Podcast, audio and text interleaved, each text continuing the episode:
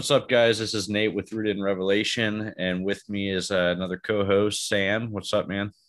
Hey, man, how's it going? Good, good. And with us, we have a, a pretty impressive, brilliant guest. Chris Bolt is with us. Um, what is up, Chris? Hey, Nate. Thanks for having me on. Yeah, thanks for coming, man. So, yeah, so before we hop into the topic of of kind of maybe talking about epistemology and hermeneutics and uh, just ideas of interpretation and things of that nature, would you like to maybe explain a little bit about how the Lord rescued you and um, brought you to where you are now? Yeah, I professed uh, faith in Christ at a very young age. Um, it was through my mother that I did so. She had been my Sunday school teacher from the time I was just a young child and uh, grew up in a Christian family and everything. Very, very high view of scripture uh, as the ultimate authority. And um, anyway, I remember her sitting down with me and uh, sharing with me that the reason Jesus came to die was for sinners and uh, and that I was a sinner, even though on the outside I looked all right, seemed like a pretty good kid, and all that sort of thing. Uh, you know, she went through the Romans road with me, uh, with me, and all of that. And uh, I remember understanding the gospel, why Jesus came to die and was raised again, and uh, I I believe that I repented of my sins and placed my faith in Christ. I remember the emotions, the changed will and desires and all those sorts of things from that. Um, yeah and so that's that's how it started as far as my conversion. Cool good stuff. And then so growing up then what would you, you end up i think uh you're a pastor correct? I am i am. You're a pastor. How, how'd that all play out? You just went through high school and you're like uh I want to lead a yeah, flock. That, that, would be.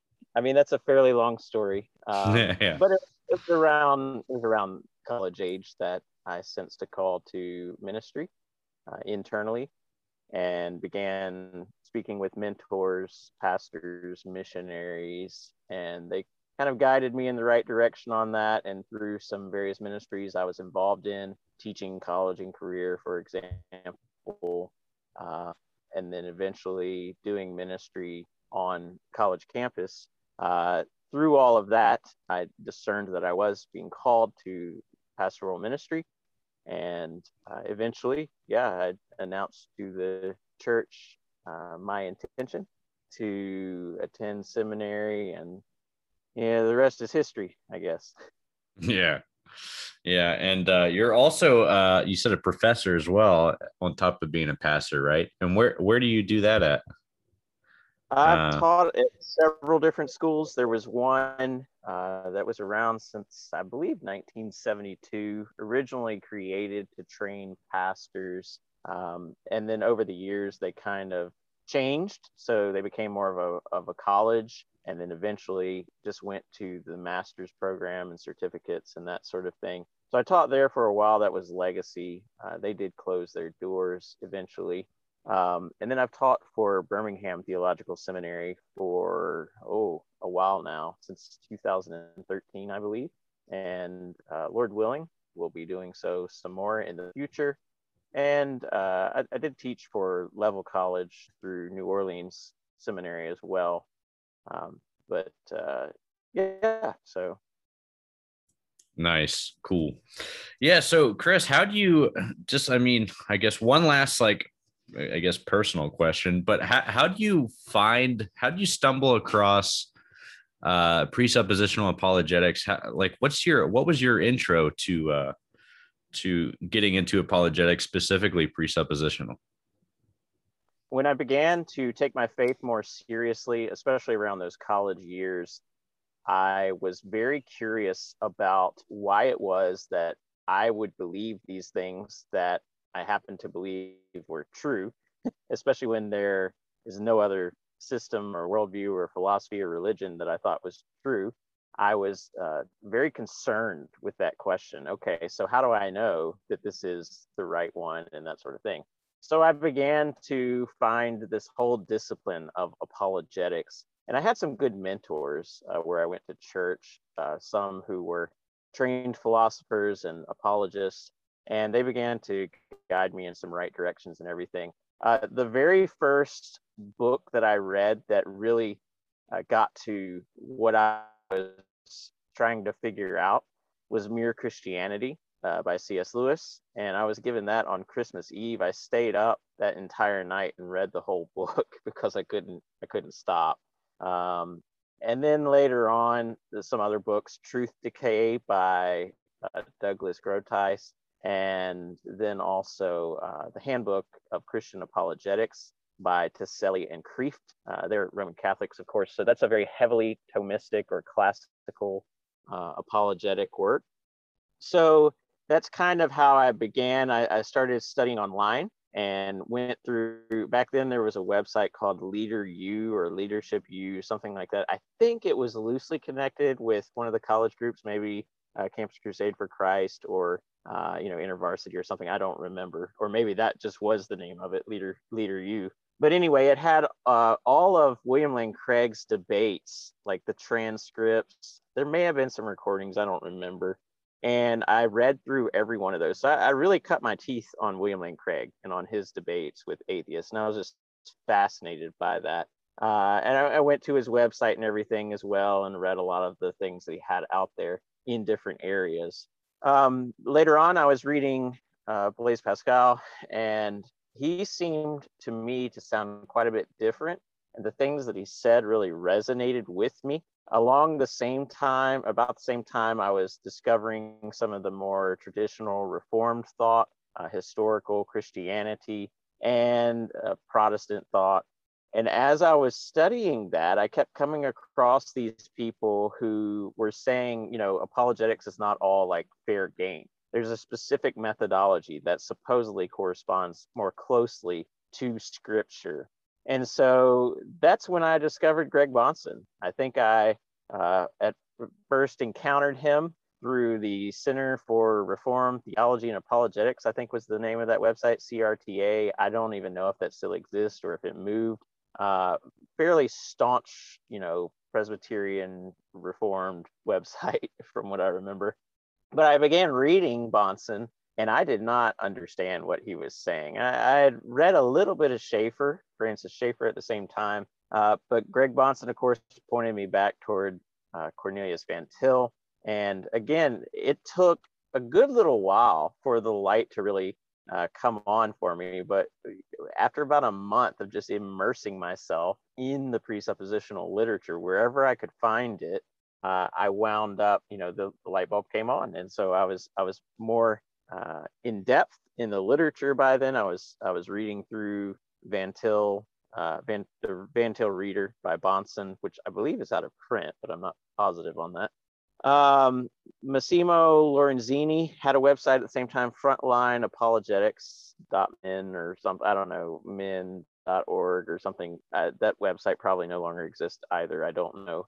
Uh, but a lot of the things he had written helped me a great deal as well. I think he was a master's seminary guy and then maybe a Southern guy. I don't remember. Uh, but anyway, so that's kind of how I cut my teeth and got involved in apologetics. I was going online and presenting some of the classical arguments and just getting them torn to shreds. And I thought, this can't be exactly right. And so then I happened upon presuppositionalism and I've been persuaded by it, not only biblically, but philosophically. And uh, from there on, that's what I would fall back on apologetically. Nice. Yeah.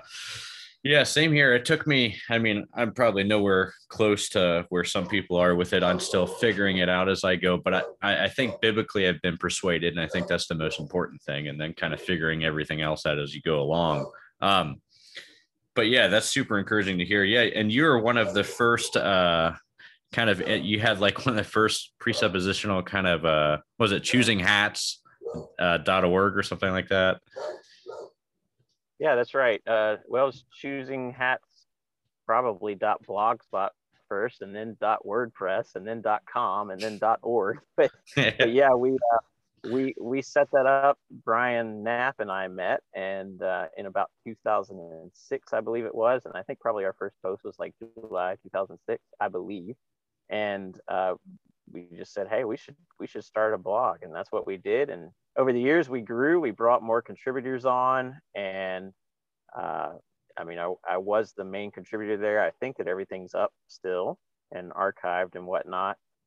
Um, and our goal was to take presuppositional methodology and, explain it to where you know virtually anyone could understand it to to try to help people out. And things have have grown and changed a lot uh, even since then. There's so many more resources available now, uh, so many more presuppositionalists in the academy, even, whereas back then, not so much.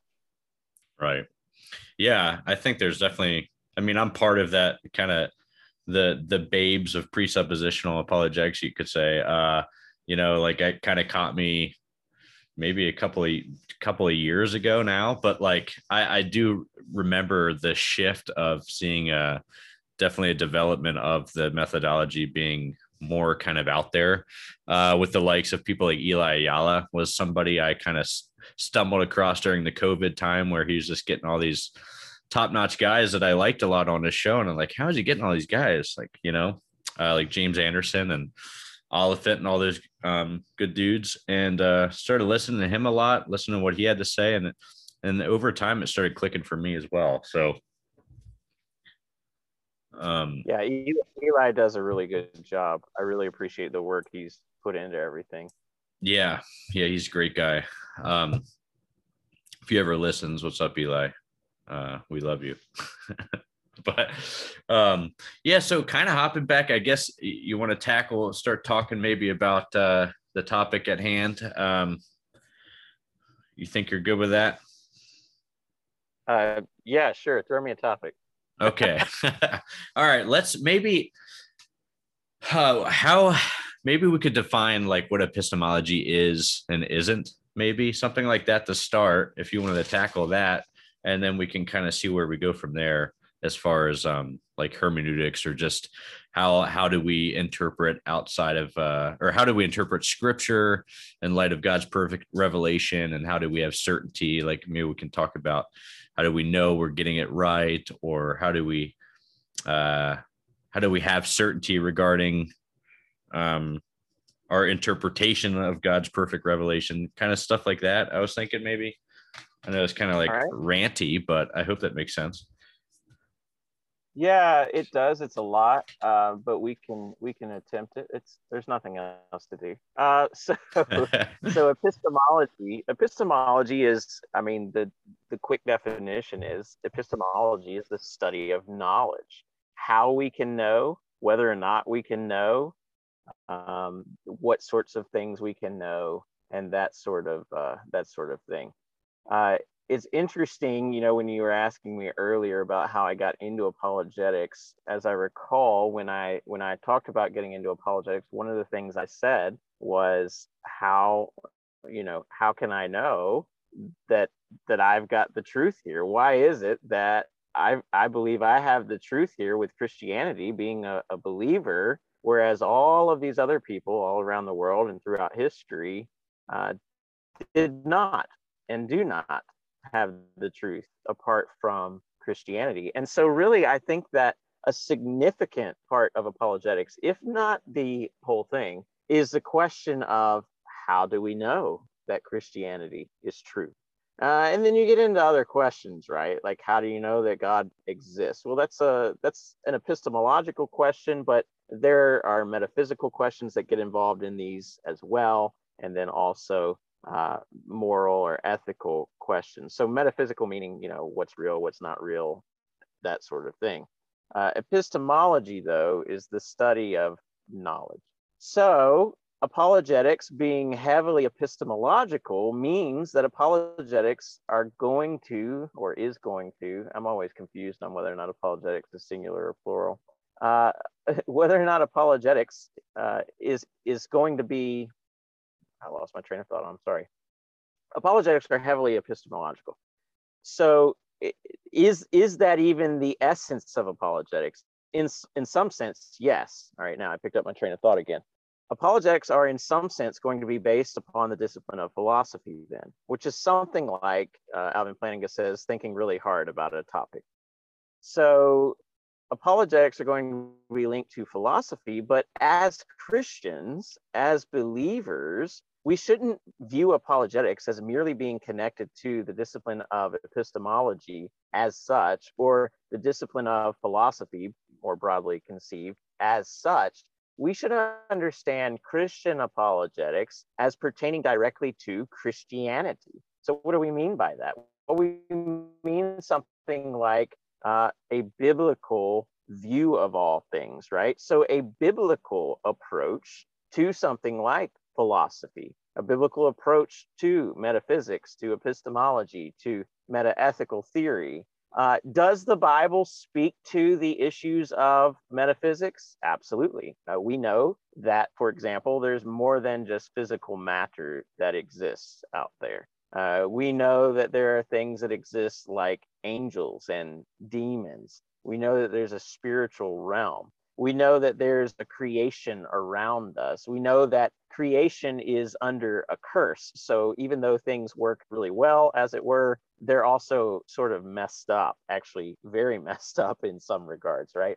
Uh, what about epistemologically? Does the Bible present us with an epistemology? I'd say absolutely. And I think that on Revelationary Apologetics on the, the YouTube channel there with uh, Brian Knapp and I, I think we addressed this on one of the episodes, just biblical epistemology, what we can know about epistemology or uh, what we know, how we know, ways of knowing, that sort of thing. What we know about epistemology just from biblical revelation. So when we read the Bible, what is it that the Bible can tell us either explicitly or implicitly about the things that we can and do know and how we come to know them? And so, scripture, for example, uh, would show us that this is a world in which we can use our senses to come to knowledge. So if you have an epistemology that rejects all sensory experience, all sensory data, all all sensory sense-based knowledge, if you have a view that does that, you don't have a biblical epistemology because you've not uh, made room in your epistemology for what the Bible, you know, flatly presents and and whatnot. Does the Bible say things about ethics? Well, absolutely. the Bible is full of, you know, here's what's right, here's what's wrong, uh, and that sort of thing. And so, what I would present, and this is how I teach this as well, um, you know, even in my general apologetics courses, I, I don't, I'm not super dogmatic about people viewing things exactly the way I do in terms of methodology. Most of the places I've taught uh, are much more broad than a narrow Van Tillianism, you know, Cornelius Van Til being the father of modern presuppositionalism. Uh, however, I do say, look, if we're going to be Christians, we're going to be Christian apologists, we do need to look at the Bible. This gives us not only the content that we're defending in our apologetic, it gives us also the motive for doing so. And so I draw a little a little house or something. I don't know what it is. It's got a base, and that's the Bible. And based on on the Bible is our doctrine, and then based on our doctrine is our theology, and then based on theology is our philosophy, and then kind of the point at the top of this little pyramid is apologetics. And so I think that's the way that apologetics should run from the Bible all the way out to apologetics and not starting with apologetics, whatever those are, and then trying to get back to the Bible. That's really helpful. Yeah. Do you have anything, uh, Sam, to, to comment or add right there? Not yet. No, I'm just loving Not yet. Okay. just checking. Um, yeah, that's really helpful, Chris. I appreciate you kind of breaking that down for us a bit. And, and, um, so would you say like so in regards to like i know we you you've kind of mentioned how like we have our starting point right the ultimate starting point is the bible like how do we know we go there um correct like that's where we go and um how right as as christian oh, yeah. sorry you broke up below there what was that it's all right go ahead oh, okay. Yeah. I was just gonna, I guess, ask the question. Okay, so now we've established that that we have this ultimate authority that we hold to as Christians, the Bible. And I was wondering maybe if you could comment or talk a little bit about this idea of kind of like a um, what do you call it, a proximate authority in comparison to the ultimate authority? I know there's that. I don't know if that's a philosophical distinction someone makes. Maybe I heard it from James Anderson um, or some other Van Tillian, but or moderate, whatever you want to call it. But if you could maybe talk a little bit about um, how we have that ultimate starting point, and then how we still have to start with ourselves to interpret that, and maybe talk a little bit about something of in line with that. Does that make sense? Yes, it does. Um, Okay. So I, I do believe that this language appears in Cornelius Van Til of, of uh, proximate and uh, oh, what's the other secondary? Uh, did I get those right? Is that how you portrayed those just a moment ago? Um, ultimate and proximate. Thank you. There Yeah. we go. Thank you. There are different ways to construe this. So, ultimate and proximate starting points of knowledge. So, I like to talk about them in terms of starting points of knowledge versus authority per se, although I understand uh, why people talk about authority as well. So, when we're talking about an epistemological starting point, we're asking where does our knowledge start from? How, how do we begin this process of knowing, as it were? And this is not necessarily a chronological or temporal thing here. Uh, we're talking about logical priority, right? Not uh, chronological priority or, or whatever that may be, or, or temporal. So, uh, what's the logical order of, of knowing uh, in terms of a starting point or authority? Uh, and I think it's helpful to talk about ultimate authority versus proximate authority. And I don't think that this is some sort of radical idea either. So we find this sort of language and this sort of scheme in Cornelius Van Til. Uh, to my recollection, Greg Bahnsen draws it out as well. Um, you can you can also talk about this, although I, I've forgotten it as I began talking about this, in uh, using different terms, using different uh, language like immediate starting point and immediate starting point, those sorts of things. Um, one of the criticisms of presuppositionalism comes from R.C. Sproul and is it John Gerstner in their uh, classical apologetics work. And then R.C. Sproul Jr. picked up on this as well and levels this charge against Van Tillianism and Van presuppositionalism in particular, that all of us have to start uh, with ourselves. I mean, the way that knowing begins is with ourselves because we are finite. We cannot get outside of ourselves. And so we're stuck. And so Van Tillianism in that sense is false. Well, it's not false. It's just that we need to read and understand what Van Til is saying.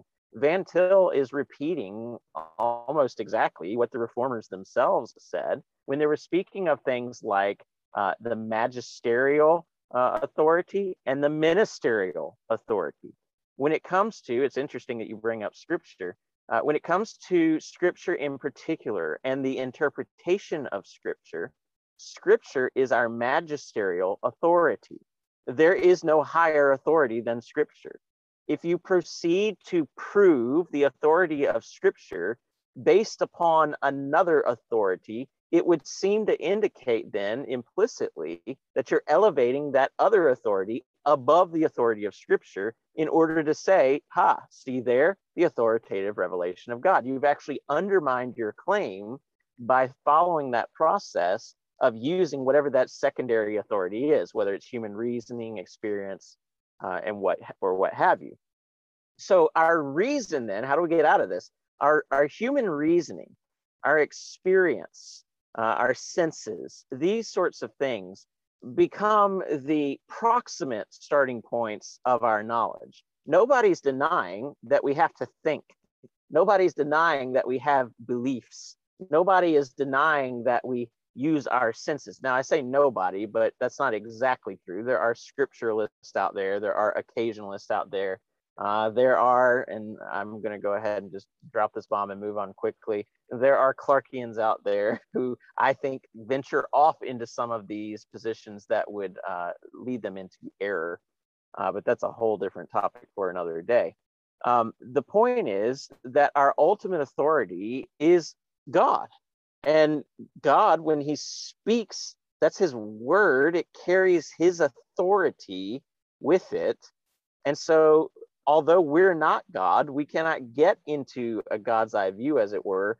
We also are able to be communicated to by God in our finite uh, standing as a proximate starting point of knowledge. And so we use our human reasoning, we use our senses, etc., um, to come to the conclusions that we do about scripture and these sorts of things. Nevertheless, we understand uh, scripture based upon its own authority. And uh, I mean, we could get into that, I guess, if you want, but uh, that's kind of, does that make sense how I've sort of set that out?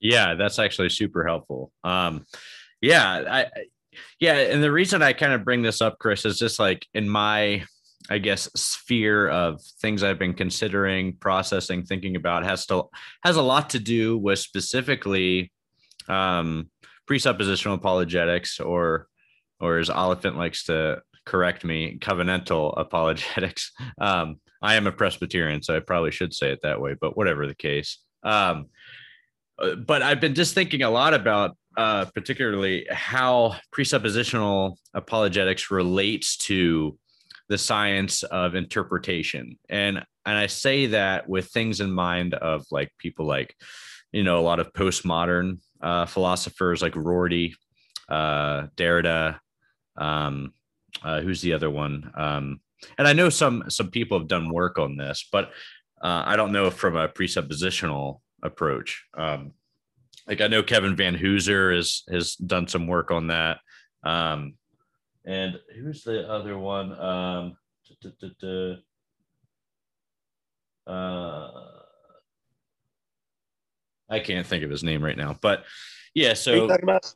Are you thinking of the guy who wrote those individual volumes on like Derrida, Foucault? Yes, Foucault. That's who I was thinking of. Thank you. Watkins, oh, I think, yeah. wrote on him. Yeah. Watkins. That's the guy. Yeah. Yeah. But um, I yeah, I've just been trying to process some of those um, them things specifically um, because they come up often in my own head. Um, and then just um, in conversations I've been actually having with some good friends about, you know, when we say, oh, the Bible alone's our authority, and I'm like, yes and amen. Um, but we still have to do the hard work of understanding our authority uh, approximately. Um, and we do that through, you know, means and, and and uh, sciences that help us understand the text. But then I also see that it can go in a direction that I'm not sure what your thoughts on it. I'd like to hear your thoughts on on just um, how specifically in like biblical scholarship you have lots of people using um, sources or background information in their their exegetical approach to scripture and i think specifically of um, are you familiar at all with like um, uh, the new perspective on Paul and some of those ideas uh, where people are kind of taking Second Temple uh, Jewish uh, literature and kind of using that as a grid to do their hermeneutics on justification. Yes, yes, I, I wrote on new perspective on Paul in undergrad. Oh, uh, great! But I think I think I think these are really good questions. I think that, and you may not like this, uh, I think that starting at 30,000 feet and then kind of coming into that might be the more helpful approach, at least in terms of how I would begin to address some of those worries with postmodernism uh, and, you know, deconstructionist readings and that sort of thing. Yeah, and just throwing out tons of terms at you and hope something clicks for you, and then you can just go to town. So all this shut up, you know. I, I, yeah, no, no, I, I, uh, no, I think I think that you're I think that you're you are putting your finger on something that is a big, honestly, a big problem right now, uh, in in evangelicalism, uh, whatever evangelicalism is. thing. Um, you, you know, I'm I'm seeing a lot of this. I, I really do believe. So this is difficult because on the one hand, I do believe that our biggest challenge right now in the church is actually in terms of hermeneutics. And yet, on the other hand, I've even taught hermeneutics, courses on hermeneutics, and I'm still kind of trying to figure out what exactly hermeneutics are.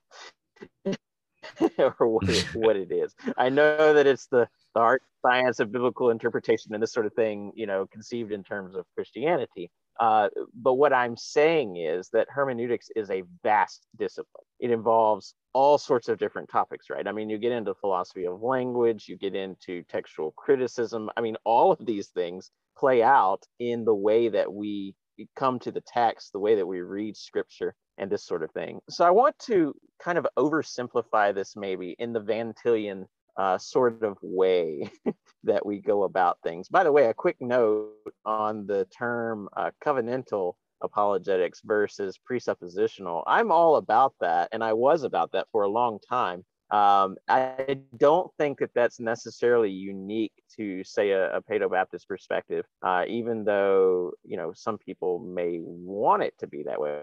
I don't know that Oliphint even had that in mind per se. Uh, he actually wrote to me one time and, and seemed to think that the term wasn't catching on as we wanted it. yeah, yeah, we we had him on our uh, show. It's actually very helpful to get away from presupp. presupp. Go ahead. Oh, you broke up a little bit. Oh, I was just saying we had a we had Scott Oliphint on our show. Maybe I don't know, Sam. was that two weeks ago? I think about, and uh, we kept saying presupp and stuff, and he'd smile and be like, he's like, you know, you guys can use that term. That's fine. He's like, I just I, I like using covenantal apologetics. so it was just funny. I had a dispensational friend who who was so upset dispensationalist friend who got so upset uh, by me titling some of my work with that, but uh, I, I didn't even take it to, you know, be particularly tied to covenant, you know, a particular version of covenant theology per se. But anyway, um, so let's let's start out then thirty thousand feet or whatever. Um, so much of our knowing so much of our interpretation of the world around us is actually based you know we, we like to think of ourselves as being these scientifically minded people and empiricists which means that we use our five senses to come to knowledge and and see the world the way it really is this sort of thing. I i don't find that overly persuasive. So much of our knowledge and so much of the way we approach everything is based on a testimonial sort of model so we come to believe things because other people say them. That's kind of the long and short of it. And i don't care if you're talking about you know the recent mess we've gone through the past year and a half or if we're talking about the things we learned in elementary school or whatever uh, the things we learned from our parents we're receiving many of our beliefs based upon testimony the testimony of of others. And there are lots of different uh, models for understanding um, an epistemology of, of testimony. But I think that it's significant to think about that a little bit more when we come to the text of scripture itself. So, why do we receive scripture as an authority? Well, here's the thing we recognize the Bible as the word of God. In much the same way, analogously, that, you know, when we started this call, it wasn't recorded yet.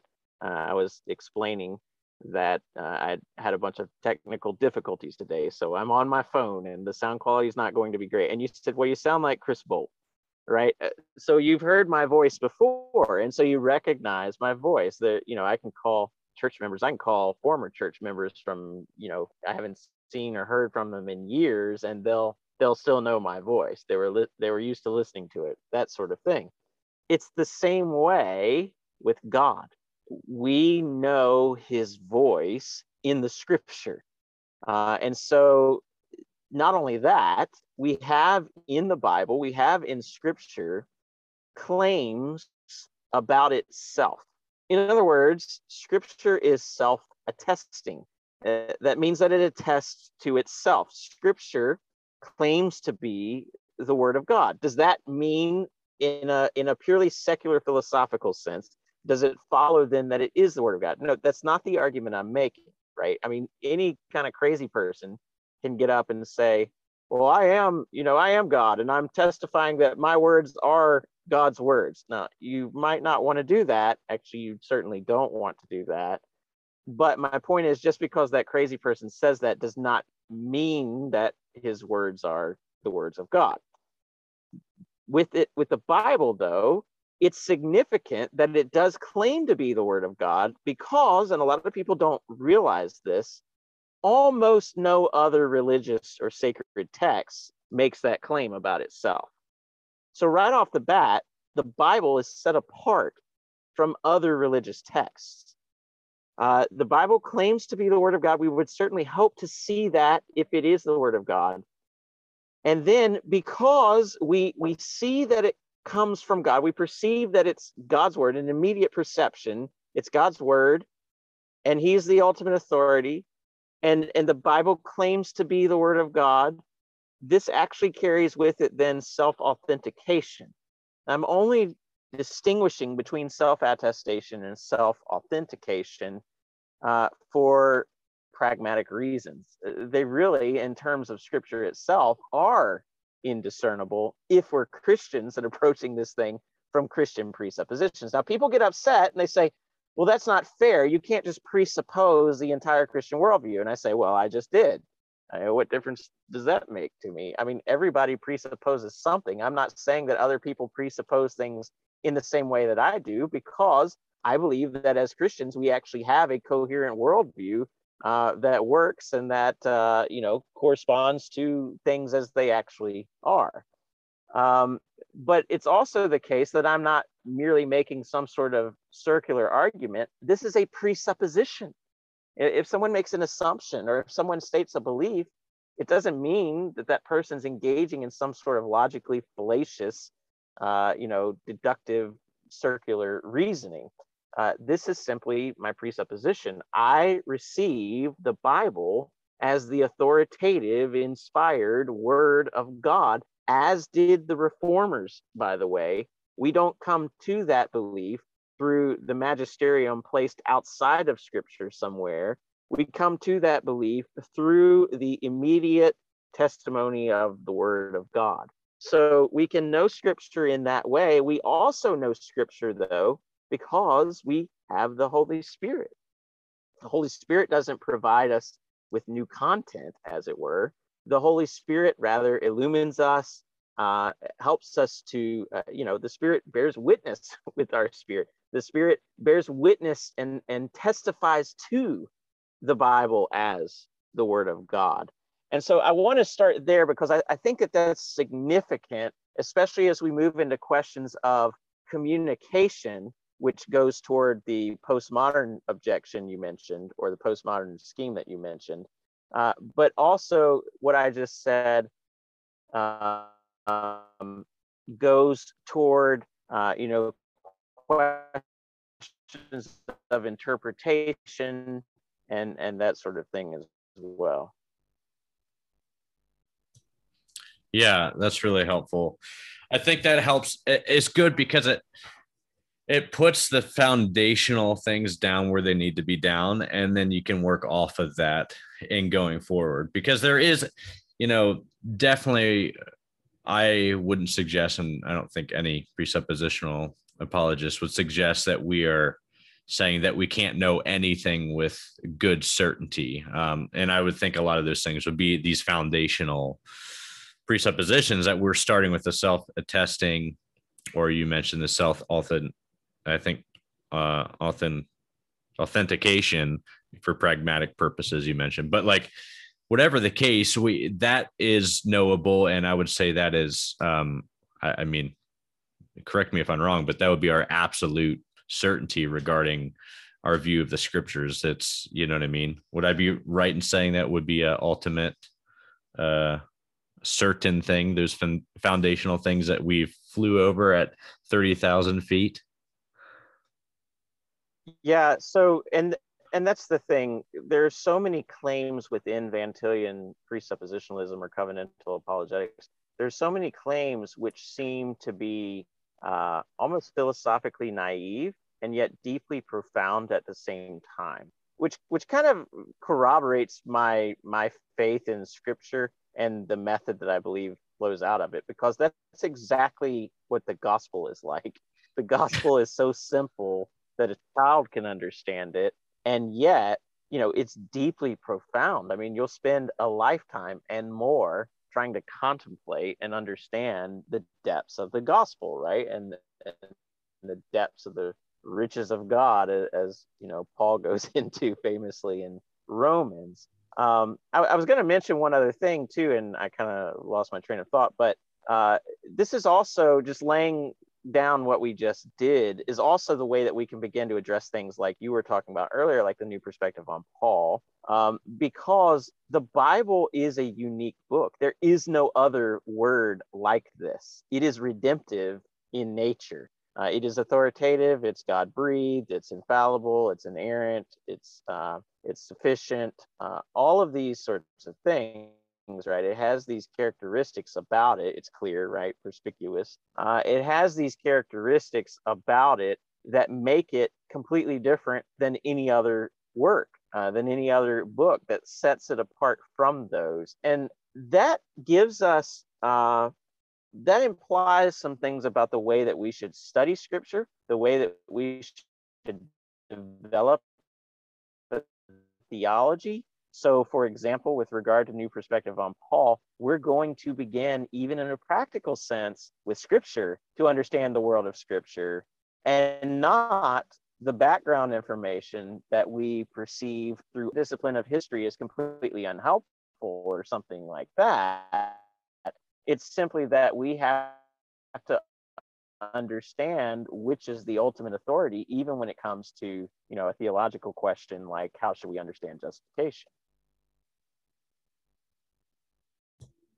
Yeah, I agree with that. And I think that's so important. I mean, even I, I just think about I uh, I've recently talked with my pastor about this, and and he he he kind of said that very similar things. Like, yeah, well, we have to start with understanding what justification means in the Old and New Testament, um, and understand the context and how they're communicating it, and then you can look at the back down or background and cultural stuff to see what might be helpful in your exegetical work you're already doing just within the scriptures. You know the background helps with possibly picking up some some things that can be helpful but not necessarily as a a way of radically changing definition of words found in the bible you could say or something like that.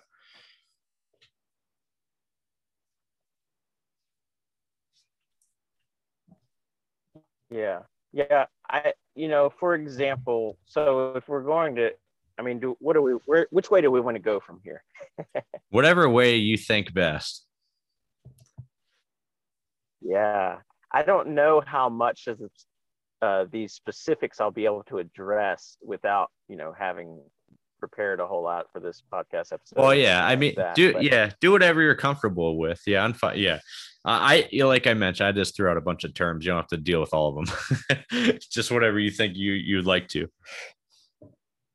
Yeah, I, I, just I think that there I think you're onto a lot with um, with what you're what you're talking about with hermeneutics, um, and I'm trying to think of which would be more helpful to to flesh out the new perspective on Paul. And I would add with that, I just want to throw this in the mix: ancient Near Eastern studies and the way that we view the Old Testament and interpret it as well, and kind of the relation between those different things. Right. Um, and and then also there's you know the, the question of the clarity of scripture and postmodernity deconstructionism and that sort of thing which i'm not going to be able to go into with a great deal of depth but again i do think that uh, a Van Tillian approach is helpful here with regard to uh, the study of the nature of scripture and its application to apologetics and, and something more local like you know the hermeneutic endeavor with regard to these topics.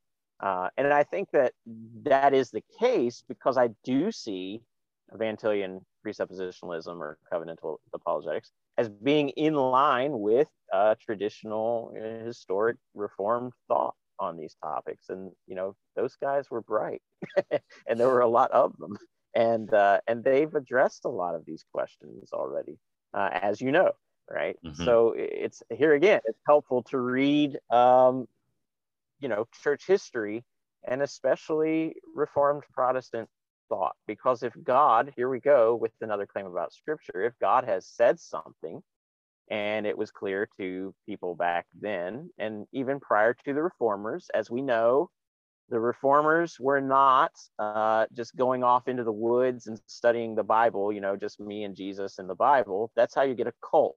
That's not how you get Reformed Protestant Christianity.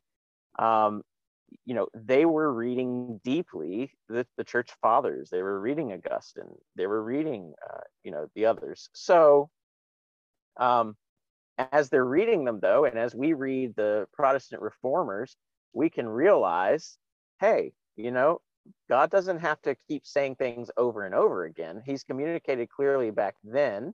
He communicates clearly now through his word, but God has also given us, as he's given us the Holy Spirit, God's also given us the church to help us to understand these things on a deeper level, right? Um, and so, again, scripture itself, the, the things that we've set forth thus far in terms of knowing the Bible as the authoritative word of God and as our ultimate starting point, those same principles are behind then the particulars of interpret interpretive questions, right, as we move forward. That's right. Yeah. Yeah. Yeah. So yeah, I don't think I have anything to mention. I think you're you're on a good trail here. Um, unless Sam, did you have something you wanted to say? I have something, but it would be a whole different rabbit hole. So I think yeah. we'll just stick up on. Maybe throw, throw if you want to throw it out there. I mean, because we've got we've got a lot of so it's like spaghetti, right? We throw it on the plate and it's gross. And I haven't I haven't tried to go to the specifics yet. So if you want to throw it out there, maybe it'll tie into the other one. Okay, yeah, absolutely. Um, so disclaimer, I promise this isn't a gotcha question. It might sound like one, but it's a genuine um, thing. I'm wondering how do you square um, scripture being self-attesting and self-authenticating? How do you square that with like problem passages in the sense of whether we're talking like macro, like the canon, or micro, like the the woman caught in adultery, or just textual issues in general. Um, how does that play into those kind of issues? Yeah, so I would say that those issues. That's a very good question, uh, and this is something, by the way, that Greg Bahnsen wrote on a great deal. If I remember correctly, he wrote the chapter on canon for Norm Geisler's book on um, on scriptural authority and everything. I forget the title of that book. I think it's called Biblical Inerrancy. You know, in those days, uh, what 60s, 70s, 80s, um, you know, Presbyterians were dealing with their own forms of liberalism and had dealt with them in the past as well. And of course, uh, in Baptist circles, you're seeing, for example, the conservative resurgence in the Southern Baptist Convention. That was what 1979 that that began. So you see a lot of these guys uh, meeting together and working on these projects. R.C. Sproul and uh, Greg Bahnsen, I mean, writing a chapter for Norm Geisler, if I'm not mistaken. Uh, that's just something that kind of boggles our minds now. But uh, there was a common enemy there, as it were, and there was a, a common faith as well with which that enemy needed to be answered. Uh, and so Bahnsen has written a, a, bit and and spoken on the issue of canon, and then also the issue of things like, I mean, you just brought it up, and this is part of hermeneutics, right? I mentioned that earlier. Textual criticism. So the pericope adulterae and uh, John uh, is that eight, and then uh, seven or eight, and then uh, you know the the different endings of Mark, uh, long ending versus short ending, that sort of thing. The Comma Johanneum of First John uh, five seven, which I've written on a little bit. Um, that's a that's a good question. So I would say that um, the textual critical issues will set aside for the moment because I view those as distinctly different from issues of canon per se. Uh, with canon, I would point the listeners to the work of Mike Kruger. He delivered one of the most amazing lectures I've ever heard uh, in San Diego uh, on the canon of scripture and the language that's used uh, in scripture to refer to like Old Testament and the developing uh, New Testament canon at the time. Uh, I do think it's helpful to understand canon in terms of what God speaks. So, like, whatever I write is my canon. Like that's the canon of my work. Nothing changes that or whatever, regardless of whether or not people recognize what I've written as mine or not. Uh, that is the canon of my work. Now, then there's the question of how do you recognize that canon, which is an epistemological question. And I think that does take us back in the main to the way that I would have answered it before with the self attestation and then also the self authentication. And then we have other corroborating factors as well that we would appeal to in terms of the ministerial use of things like our human reasoning, right? And history and experience. And, uh, you know, there are arguments as to uh, the apostles or their their close friends and you know this sort of thing as to uh, whether or not a book should be in there and that sort of thing what i want to be careful about is is not to leave people thinking that we have to have uh, you know a formal table of contents as another uh, aspect of the canon. We don't, because as I mentioned at the very beginning, we recognize the word of God. Some of these issues, uh, disagreements over canon and that sort of thing, are not, uh, without going too far down into historical arguments, they're not as uh, as clear or uh, they don't go the way that we're often told they do anyway. So uh, Martin Luther you know, talking about James, the right epistle of straw and that sort of thing. I would point the listeners to some articles written by uh, James Swan that appear on the old Alpha and Omega Ministries website of James R. White. Uh, again, that's James Swan, and he's written about that issue uh, at length. Luther was not uh, like opposed to James in the way that's uh, often thrown out there, that sort of thing um, you know, you don't have people presenting some of these um, spurious books or whatever, the pseudepigrapha and the apocrypha and all that. You don't have people presenting these as having some sort of shared authority with scripture. Uh, again, this gets into a lot of historical claims. I'm going to write some blank checks here that I can't cash, uh, but uh, but there it is. If you want to if you want to start down that path in that way. When it comes though to you know the absolute edges of canonicity, when it comes to issues of textual criticism, uh, the argument simply goes to something like this: Yes, we admit that this is an issue. This is a little bit fuzzy. That when you get down to you know particular text or particular really in some cases pen strokes of scripture uh, we cannot have the same level of certainty regarding those sorts of things, if, if that's such a thing as levels of certainty.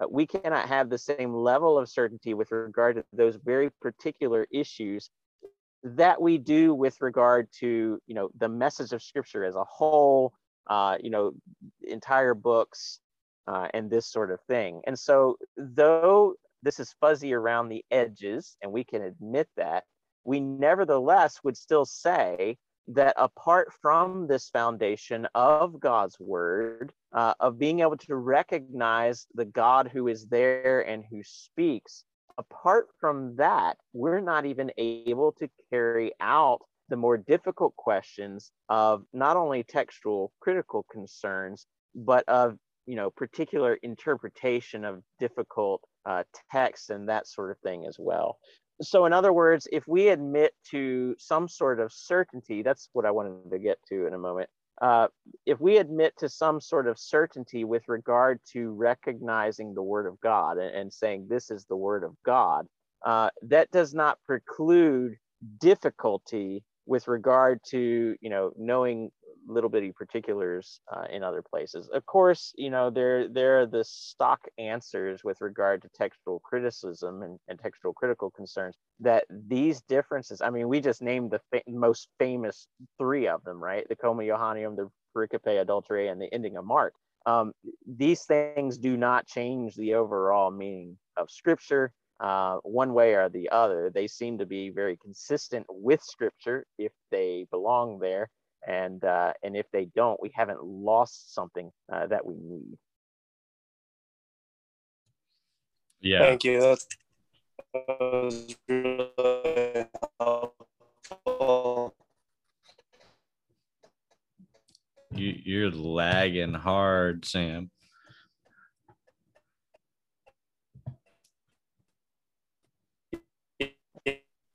Okay, so we just got done talking about um, the uh, the hermeneutics and the textual criticism stuff.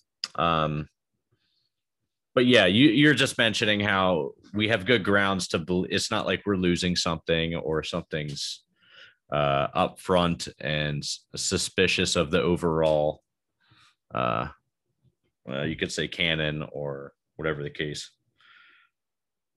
Yeah, I, I don't want to make it sound as though uh, there's some people who seem to think that once we admit that we have some sort of certainty with regard to basic foundational Christian claims, that therefore we're certain about every single thing we believe or something to that effect. I think that's deeply problematic, right? Mm-hmm. Um, and and that's not what we're saying. And so that's true of textual critical concerns. That's true of particular interpretations of various, you know, passages of scripture and that sort of thing.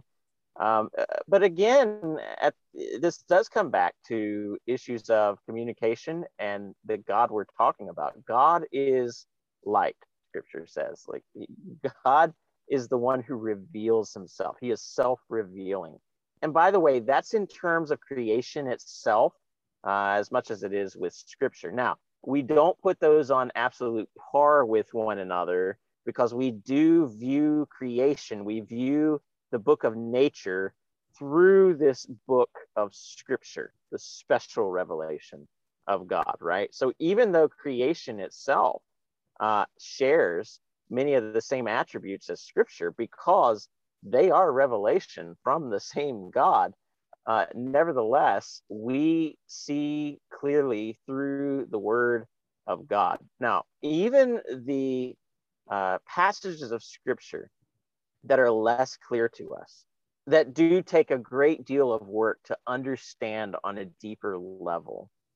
Even in those passages, God intends to communicate something to us, right? I mean, we have this personal God who's created us in his image, and we are personal beings as well, personal agents.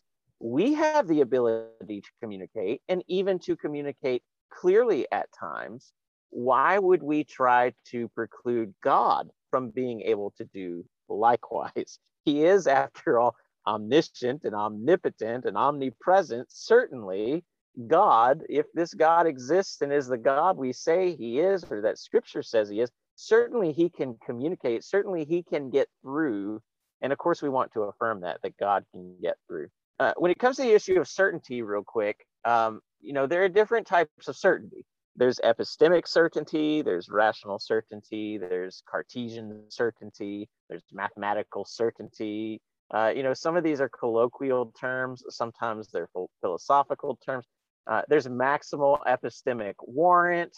Uh, you know, there's psychological certainty. A lot of times when people speak of certainty, they probably mean psychological certainty even though they think they mean something like rational certainty or Cartesian certainty.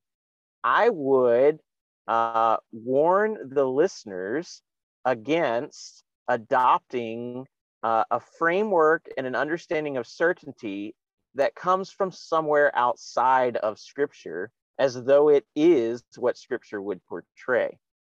So Rene Descartes did a number on our thinking. I mean, Rene Descartes really impacted the future of philosophy from his time forth, uh, probably in a negative way. You know, uh, where he's coming up with these things, I, I just need to find something that cannot be rationally doubted. Well, have fun with that, especially when you're beginning with yourself as the ultimate authority, as Descartes does, rather than beginning with God, with God's revelation to us and his authoritative word. Uh, so if we begin with God's revelation to us, if we begin with God's authoritative word, we would then derive whatever we mean by certainty from scripture itself in terms of scripture. And I would add that there, I don't believe there's any apologetic argument that's going to provide us with something like the certainty that a lot of these skeptics and a lot of these proponents of something like Cartesian uh, certainty, uh, it's not going to provide us with what they would want with, with their standards and that sort of thing. We're not using secular philosophical standards. We're using the standards of the Word of God. so in scripture, we're told that we can know with surety, we can know assuredly, we can know certain with certainty or, or certainly that God raised Jesus Christ from the dead. Well, that's interesting because typically philosophers look at rationalistic claims and mathematical claims and this sort of thing. And they say, if there's such a thing as certainty, it's going to occur over here in a priori reasoning, uh, reasoning that's apart from empirical experience, you know, experience of the uh, physical world, the contingent realm, this sort of thing. Well, there we have a claim. I mean, this is the very basis of our Christian faith, is it not? That God raised Jesus from the dead. That's an empirical sort of claim. That's a tangible sort of thing, right? We believe in God taking on flesh, human flesh, and living in history and dying on the cross for our sins and being raised again from the dead and then appearing to the disciples that those are all empirical type claims that could have been tested at the time and that are then given to us by way of not only human testimony then but divine testimony right as these claims appear in the very word of god.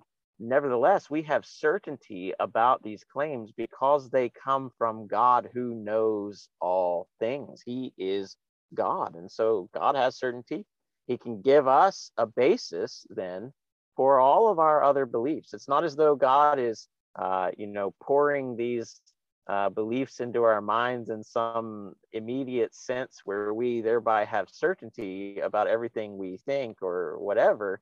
It's that we have uh, a basis for the things that we can come to believe. We have a basis for our meta- metaphysics, our epistemology, and our, our ethics.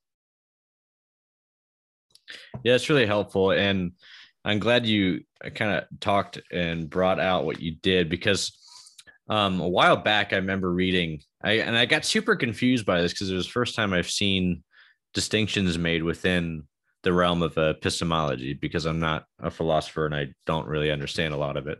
But um, working on that. But anywho, it was it was James N. Anderson, and he had this one on his Proginosko blog, and I actually saw you comment on it. It was years and years and years ago, but um, he talked about um, uh, the transcendental argument and how can we know and how do we show, and he made that distinction between showing uh, Christianity to be true is uh, there's a distinction with that in regards to uh, so there's showing it and then there's knowing it. And he kind of I think he used the grid of saying you know it by the testimony of the Holy Spirit and how you show it um, doesn't provide the same psychological certainty. Like you can formulate it into a, a syllogism or something like that. Do you do you recall what I'm talking about there? I recall that he wrote on whether or not tag or the transcendental argument for God can provide epistemic certainty. And I think I agree with him in that post because I think that the certainty we have is a type of dependent certainty.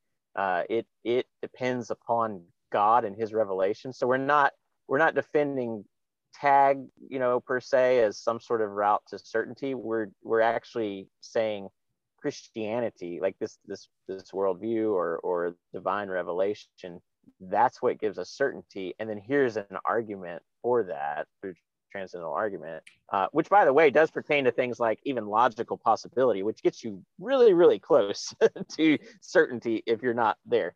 Um, but uh, I don't recall him talking about that distinction between knowing and showing, although I'm familiar with it. Uh, William Lane Craig talks about this quite a bit. I, I have some fairly significant objections to that uh, distinction. But since I don't recall what Dr. Anderson said there, I, am not ready to respond to his particular take on it. Um, I would just warn us that what we believe in a subjective sense um, is what should come out in an objective sense in terms of our apologetic argumentation itself. You know, otherwise, we do wind up with some sort of like Church of Jesus Christ of Latter day Saints thing, right? Like this mm-hmm. Mormon apology where we're saying, oh, but I have a burning in my bosom, you see. That's how I know. Whether or not I can show you is a different story. I, I have problems with that setting aside issues of proof versus persuasion and that sort of thing. Right. Yeah. Yeah. I apologize. Yeah. It might have been him. Yeah. It, it might have been a, di- I, yeah, maybe I was just trying to, um, not, I didn't mean to confuse you with that. I, I was, I think I was just drawing that those distinctions that are made, as you mentioned, with, um, uh, how epistemology is and certainty is kind of talked about. Um, and that was just a particular thing I read a while ago. And I think he was talking about tags. So that could just be a completely another spaghetti thing that we don't need to get into. But um, yeah, but yeah. So um, I, I might have, I think you're getting onto something. I might have, um, do you recall what we, where we were after that? Uh, um, I, think that the issues of perspicuity and the clarity of scripture uh, and the fact that God, you know, if God intends to communicate, he's going to communicate. I think this is where the, uh, this is how we answer the postmodernists. This is how we answer the deconstructionists and this sort of thing. I mean, eh, you know, in reality, those people have a point. And and here's what it is. I, I distinctly recall standing in the in the college parking lot with a friend um, who is not at all a believer and uh, he was very philosophically minded, very bright guy. And he said, you know, I don't actually think that people can communicate given their worldviews, their distinct worldviews. I don't believe that people actually can or are communicating with one another. Well, I mean, that's a problem when you want to communicate that very thing to someone else right? I mean this seems very juvenile almost this approach. This this is very much like you know uh, oh well uh, there's no such thing as objective truth. And you're like oh well is that an objective truth? You know that sort of uh, quick self-refutation or or self-defeating claim or whatever uh, which by the way just the nature of self-defeating statements in and of itself is a whole uh, a whole realm of philosophy. But um, you know, what we need to do as presuppositionalists is actually grant that claim. If God does not exist, we cannot communicate with one another. I mean, the, the very fact that we can communicate with one another presupposes that God, who, who speaks, is there. Uh, that is the transcendental argument with regard to language and with, with regard to communication and that sort of thing it doesn't mean that all of our communications or that uh, you know that all of our communications are clear or equally clear and that sort of thing. You know the westminster confession of faith is very clear regarding the issue of uh, perspicuity. But even those texts that some people throw out in an effort to undermine this doctrine of god being able to communicate to us uh, the things necessary for salvation they often misunderstand or misapply those texts. So, like when the Apostle Peter's writing and he says, Hey, you know, uh, Paul's got these letters, and in them are some things difficult to understand, which, uh, you know, warp uh, ungodly men twist to their own destruction. I'm paraphrasing here. Um, the Apostle Peter is not saying that they're impossible to understand. He's saying they're difficult to understand. It's going to take you some work.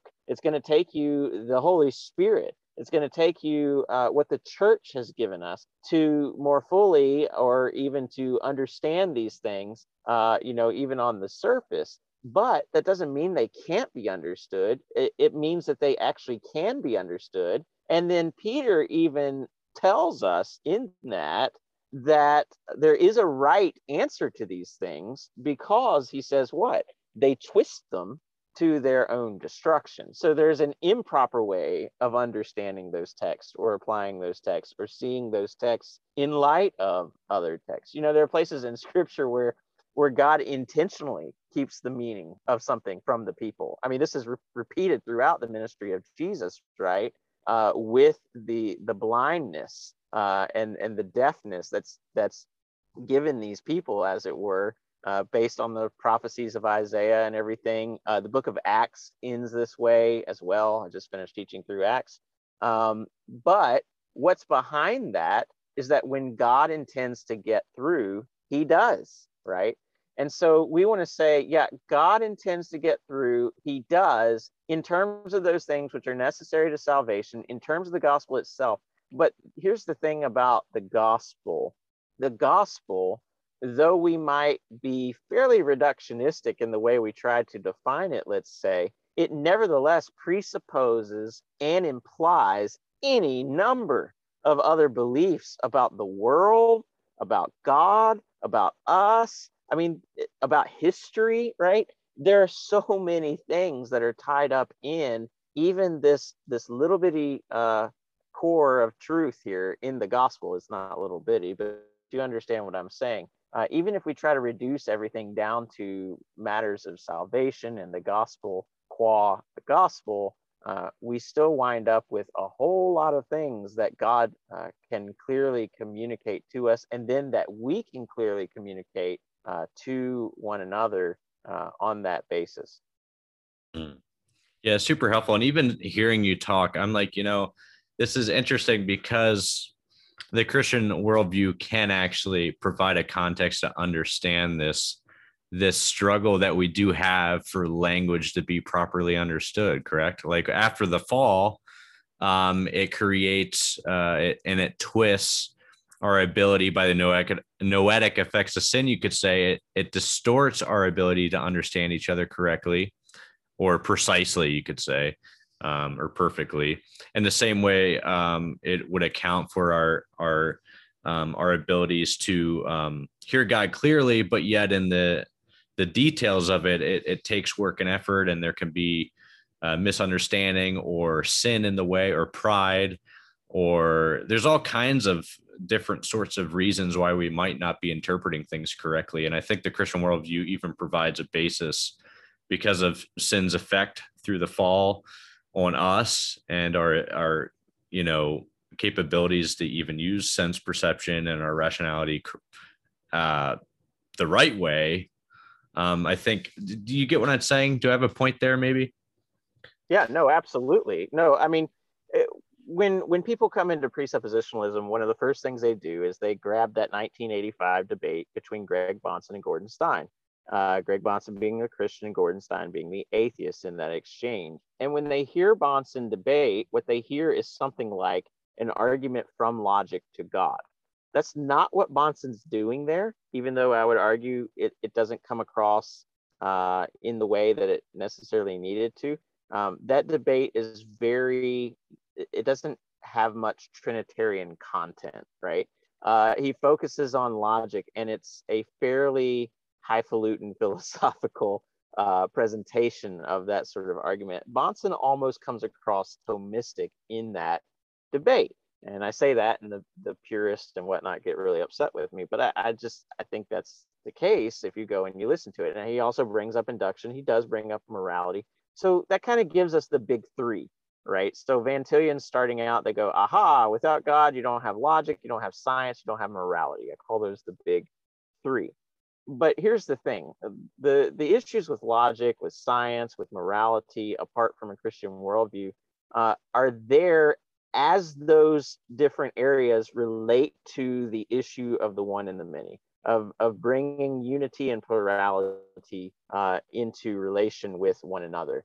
Um, they also are intricately tied to one another, like issues with logic, it's you issues with induction, uh, with morality, and so on and so forth. Now, language is the same way. You, you could throw out language as another example uh, of an argument. I mean, with the Christian worldview, we have language. We've talked about that a little bit on this episode. Uh, without the Christian worldview, we don't. And so all you do here, you know, it's not like we're, we're approaching um, the the postmodernists, the deconstructionists. You mentioned what Rorty and and Foucault and uh, you know you know there's Derrida and, and these guys. You don't approach these guys and say, oh oh we just we need to tack some extra things onto their view to try to fix their view of language. No, no, push them further, right? say, say, look, what you're saying here, you can't even utter it, right? I, I don't understand what you're saying, right? This sort of thing.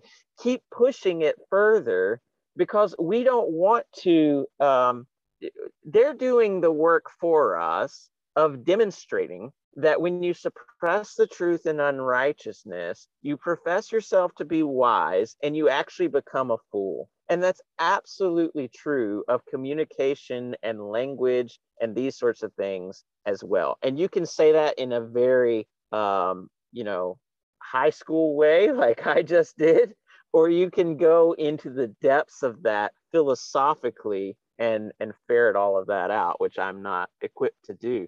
Uh, I think that Vern Poythress maybe goes into this a little bit uh, in his book on the word. Uh, I can't remember the exact title right now, but his his books, if the listeners are not aware, are available for free at uh, I think it's frame-poythress.org, or maybe it's the other way around. Uh, but he puts his books in PDF format online for free. And there's one that he has on the Word, and I believe he goes into this a little bit. I'm trying to think of who else does. Uh, Bahnsen does to some extent, maybe even in a debate with Edward Tabash. I cannot remember. Um, but he he speaks about language being dependent upon induction. Uh, there are different views of language too, and how human beings come to learn uh, language. And so, uh, based upon how, you know, where you, fall in that discussion will depend upon whether or not you're going to problems with deductive logic or whether you're going to problems with induction within an anti the problem of induction that plagues your view of induction in a non-christian worldview. Or if you've got problems with deduction and how uh, logic is justified, whatever that means, or, or how logic comports with your worldview in a non-Christian worldview, you know, insofar as logic or induction pertain to issues of communication and language, you've got a problem with language as well, right? So there's so many different angles that you can approach this from, but the long and short of it is, you know, we are going to set forth the sufficiency of the Christian worldview based upon divine authoritative revelation of God and then we're going to show you the utter folly of what happens when you reject that worldview. You get all of these problems that other people have raised, such as the postmodernist and uh, and on down the line, right? Yeah, yeah. Sam, did you have anything to add? No, that was great. Yeah, yeah. No, that's super helpful, uh, Chris. I think like I don't know why that just now clicked for me, but uh you talking through this and me thinking through what you're saying, I'm like, ah, um, actually, I you know where I used to be kind of like, you know, obviously I I, I know I'm a Christian, so I'm not like, yeah, Derrida and these guys are.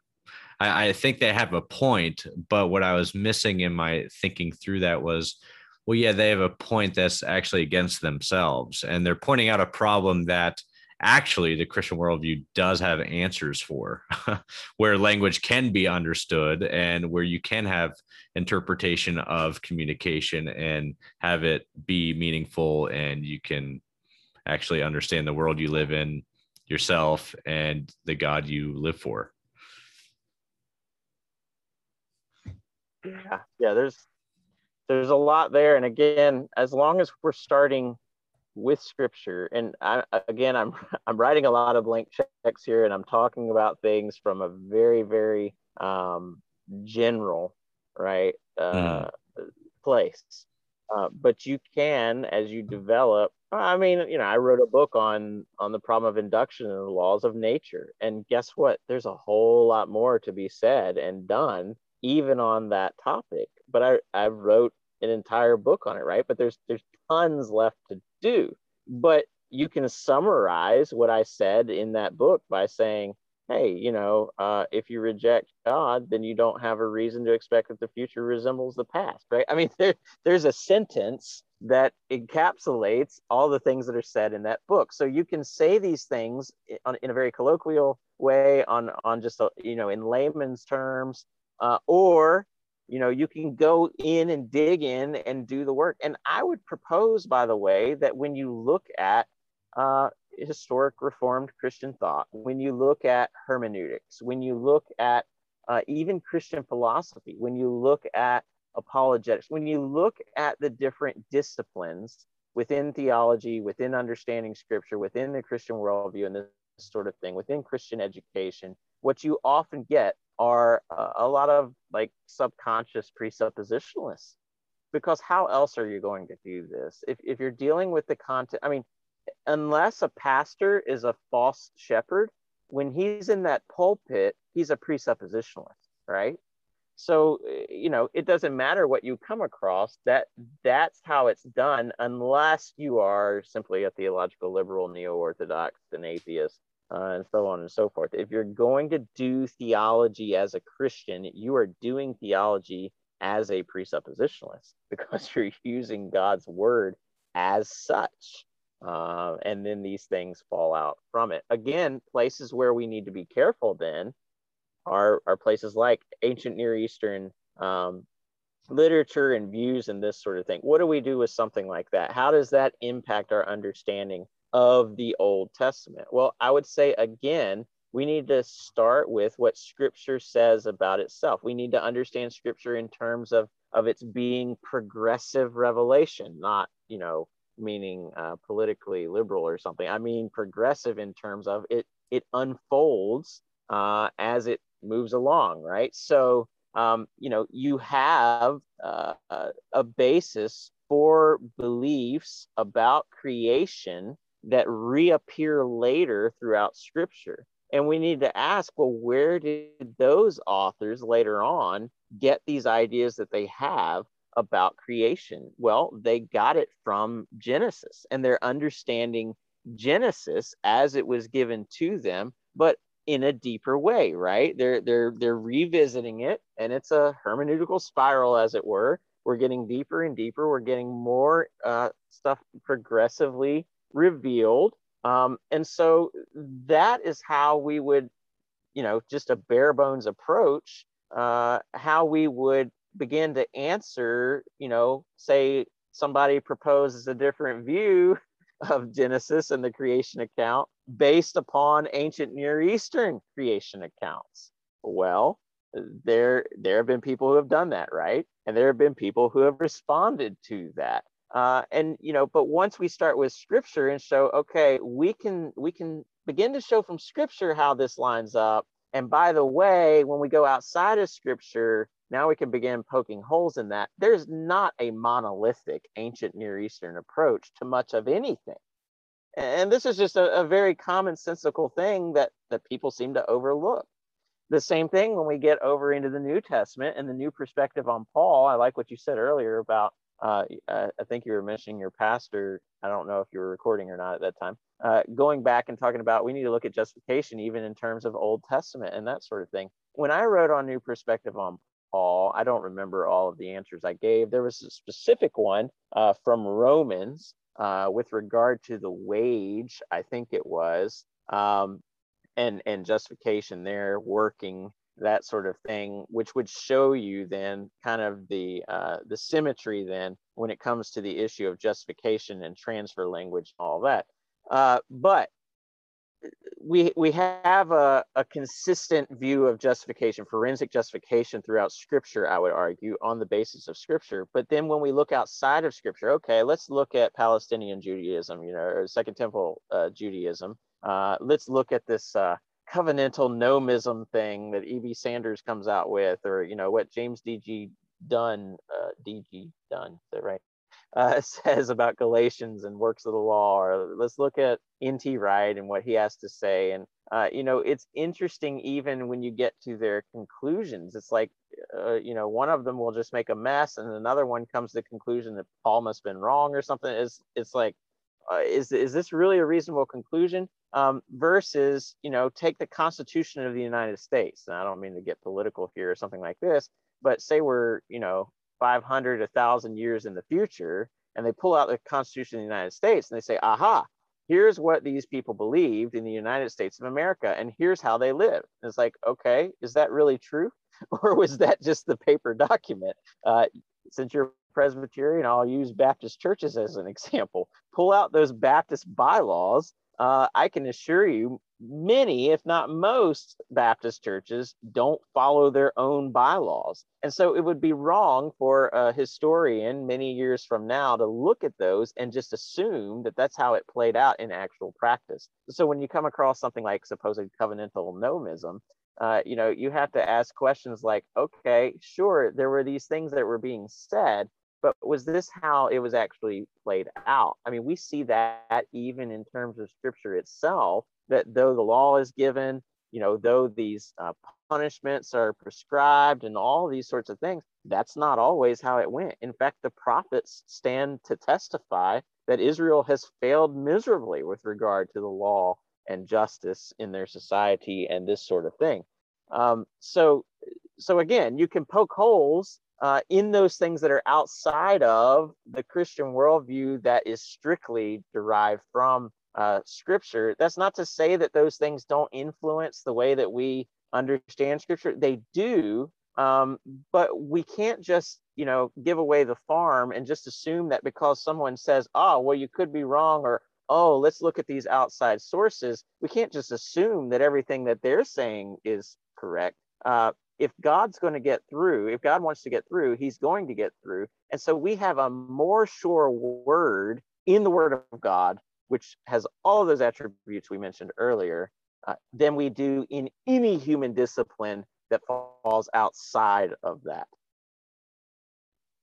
Yeah, that's so, so good, Chris. Yeah, you hit the nail on the head on that. Like, because that's exactly like I, it's just funny because, you know, you have EP Sanders, he comes out with Paul and uh, Palestinian Judaism, I think is something uh, I'm paraphrasing, but that book. And then you have, you know, later you have, um, what's his name? Uh, uh, Paul and the Gift by John Barclay, I believe.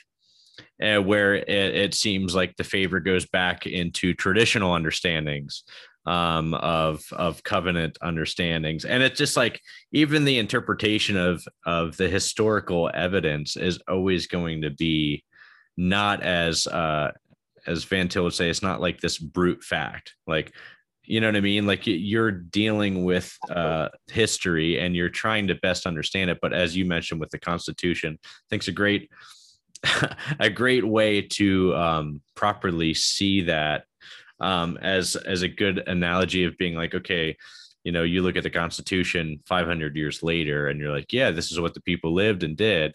And it's like, yeah, like you just mentioned in America, that's very that's not the case, right? And you're gonna you could find all kinds of documents that are gonna say all kinds of different things. Does that somehow give you the right to be like, oh, this is just the fact of the matter? Um, I would say no. Uh, right. And you can't go wrong with uh, the more sure word, as you just mentioned, which is the scriptures. Well, and here again, you don't have a monolith like I said, you don't have that with the A and E text. You don't have it with some of the things that Sanders points out either, as Thomas Schreiner has demonstrated, looking at some of the, the Jewish literature. You know, he said, aha, here's a counter example, here's another counter example. And so you don't have some monolithic, uh, you know, belief system or structure, even on paper, much less the way that people practically lived, right? And so mm-hmm. again, where where do we have a monolith? Well, everything Genesis to Revelation points to Jesus Christ. Yeah. Yeah, in a sense, you could say that's sticking with the primary sources, right? that's right. That's right. Yeah. And uh yeah, that's that's super interesting because yeah, I, am sure you're aware of like uh Peter Enns and his kind of uh falling into some hyper uh skepticism regarding, you know, I mean, I, I, do you know who Peter Enns is?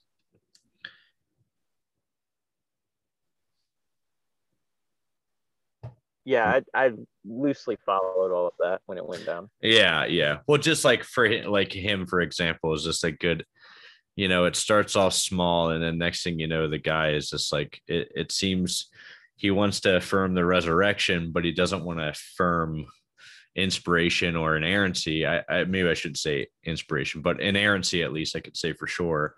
Uh, which is interesting because in a five views book on that, uh, I think it's uh, Kevin Vanhoozer. It says something along the lines in his critique of saying, "Well, how do you know that the resurrection's reliable and not uh, these other verses that you want to deny?" It's a good question to ask because it's like, how do you verify uh, one from the other? um, as as kind of like how do you make that judgment by you know like you know the classic uh, by what standard question, but it's kind of a good good question to ask there. You know. Absolutely, yeah, absolutely. And I think it's Graham Goldsworthy who outlines this in oh one of his books.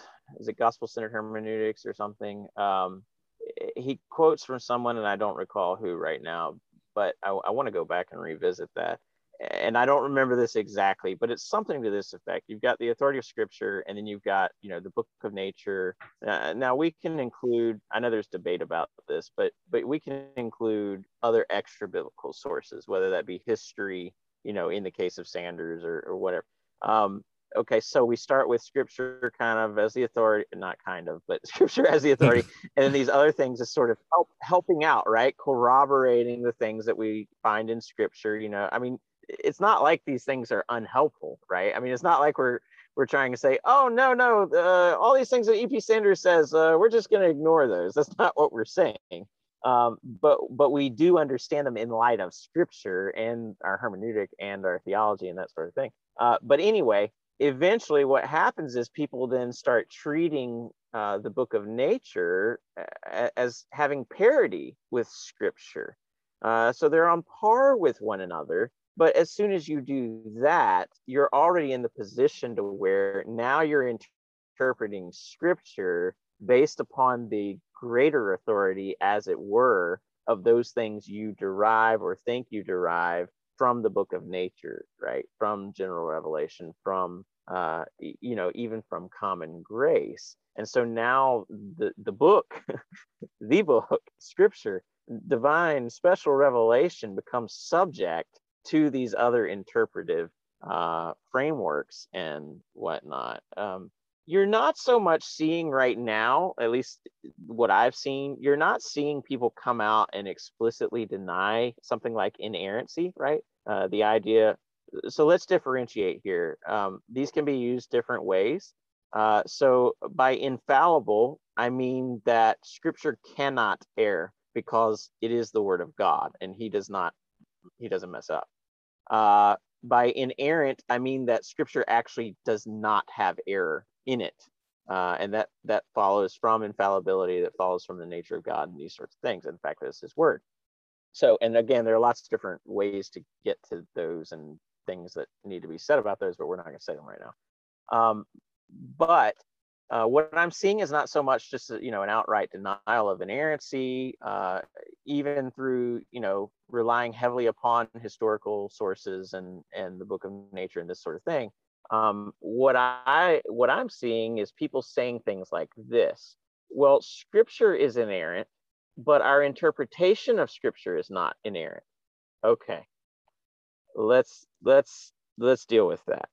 So right off the bat, I think that's a category error because when we're talking about inerrancy, uh, and we're talking about it in a theological sense, we're talking about that with regard to the nature of Scripture scripture is inerrant. That means it doesn't contain any, you know, errors, inaccuracies, etc., whether scientific, historical, whatever, and what have you. Um, but if we're just saying that inerrancy, the inerrancy of scripture, if we're using inerrant in a broad sense, a philosophical sense, a, a definitive sense, we simply mean that it doesn't have error. Well, can we interpret scripture such that we are not in error? Absolutely. And so it really, you know, creeps people out. but uh, is there such a thing as an inerrant interpretation of scripture? That is, is there such a thing as an interpretation of scripture that does not admit of some error? The answer is yes. Now, we're still tainted with sin. I understand that. I'm not claiming uh, Cartesian certainty with, you know, with regard to a particular interpretation of scripture on some specific topic or something. I'm not saying any of that. I, I understand those dangers. I'm simply saying, yes, we can interpret scripture and actually know what it says and not be in error in those. Doesn't mean we're always without error. I'm just saying that there are definitely interpretations of scripture where we would say we don't have any error here. So Jesus Christ is the Son of God. I think that's a proper interpretation of what scripture teaches. I don't believe I'm in error when I say that Jesus Christ is the Son of God, right? And so if you want to use inerrant in that way, which is already a category error, as I've already pointed out, But if you want to use it that way, then we need to go ahead and bite the bullet and say, no, actually, there are inerrant interpretations of scripture. But understand what, what's behind all of this is an apparent epistemic humility that's actually epistemic arrogance. Because if God intends to communicate to us through his inerrant word, then certainly he would have it be the case that we can understand his inerrant word without error. We get the message, right? Um, so so that that's worrisome to me that it's troubling because there's a conflation between something like certainty or assurance uh, or confidence in scriptural interpretation there's a conflation of that with uh, you know arrogance or something so that people are pushing humility it's actually false humility um, you know, instead of certainty with regard to the word of God. That does not mean that we can simply say, well, the Bible is the word of God, therefore my particular little interpretation here is the correct one. You still have to do the work. You still have to show your work. But yes, we can understand what scripture says.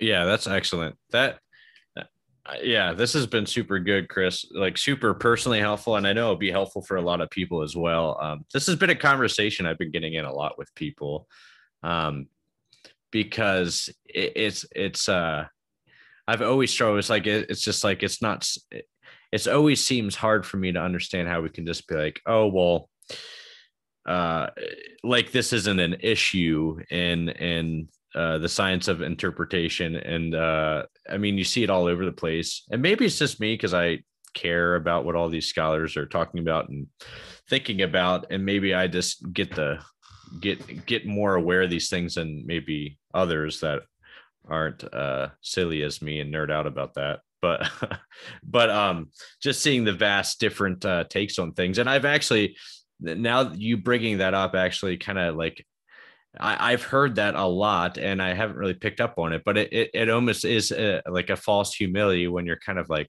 well, yeah, of course the Bible's inerrant, but like we can't understand it as such. Like we can't have uh, this certainty regarding if we're actually right in it or not.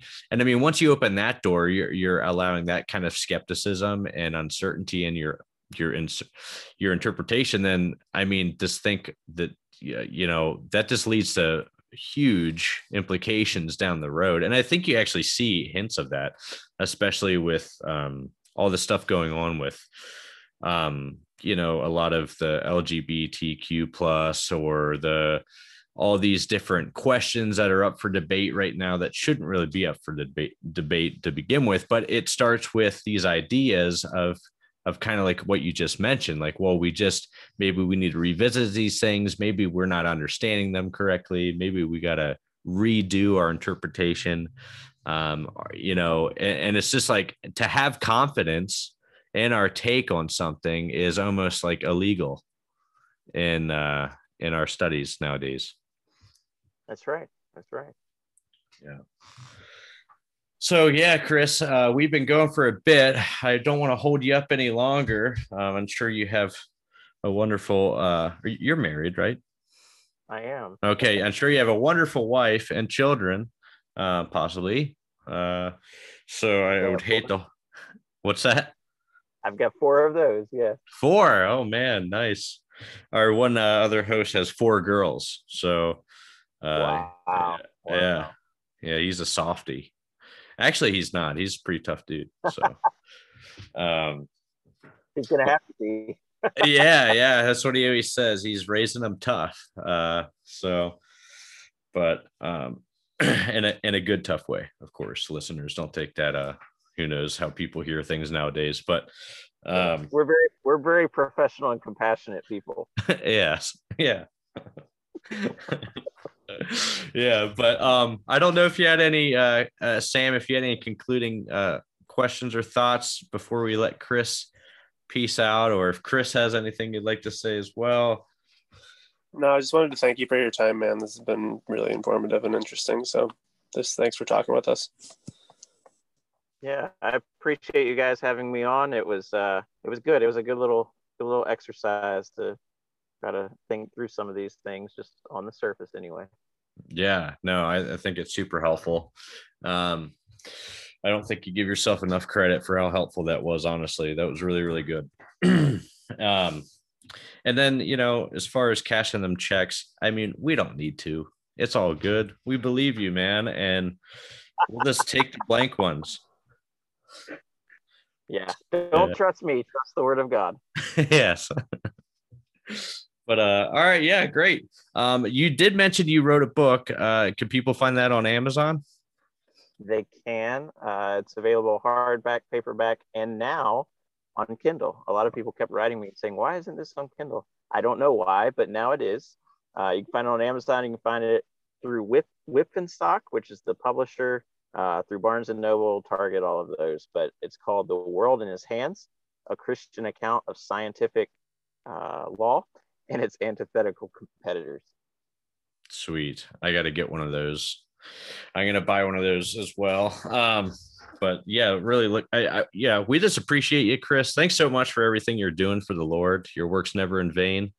Um, thank you for taking the time to swoop down to us peasants uh, and, and, rookies and some of these things, and we're very appreciative of uh, your efforts and uh, the ministry as a pastor, teacher, and uh, hanging out with some uh, some uh, some guys like us. Thank you so much for having me on. You guys have been very helpful uh, in addressing these things, and uh, I would I would let the listeners know to go check out all the other podcasts. You guys have had some really great guests. Yeah, yeah, we brag about John Frame quite a bit, but uh, I don't know how that happened, but we're grateful for it. Um, but yeah, man. Yeah. And also, listeners, go check out Chris's podcast with uh, Brian Knapp. We had Brian Knapp on before. If you haven't listened to that, go check it out. Uh, and it's called Revelationary Apologetics. You can find them on YouTube. Go like and subscribe, help promote them, get them out there. Um, also, check out Choosing Hats, wherever that uh, uh URL is out there. I'm sure you can find it. Um, and uh, buy uh, Chris's book, and maybe he'll get get ability to get some ice cream or something, um, which would be really cool. But uh, until next time, this is Rooted in Revelation podcast, where we seek to make God's revelation our foundation on all of life. Love you guys. Take care.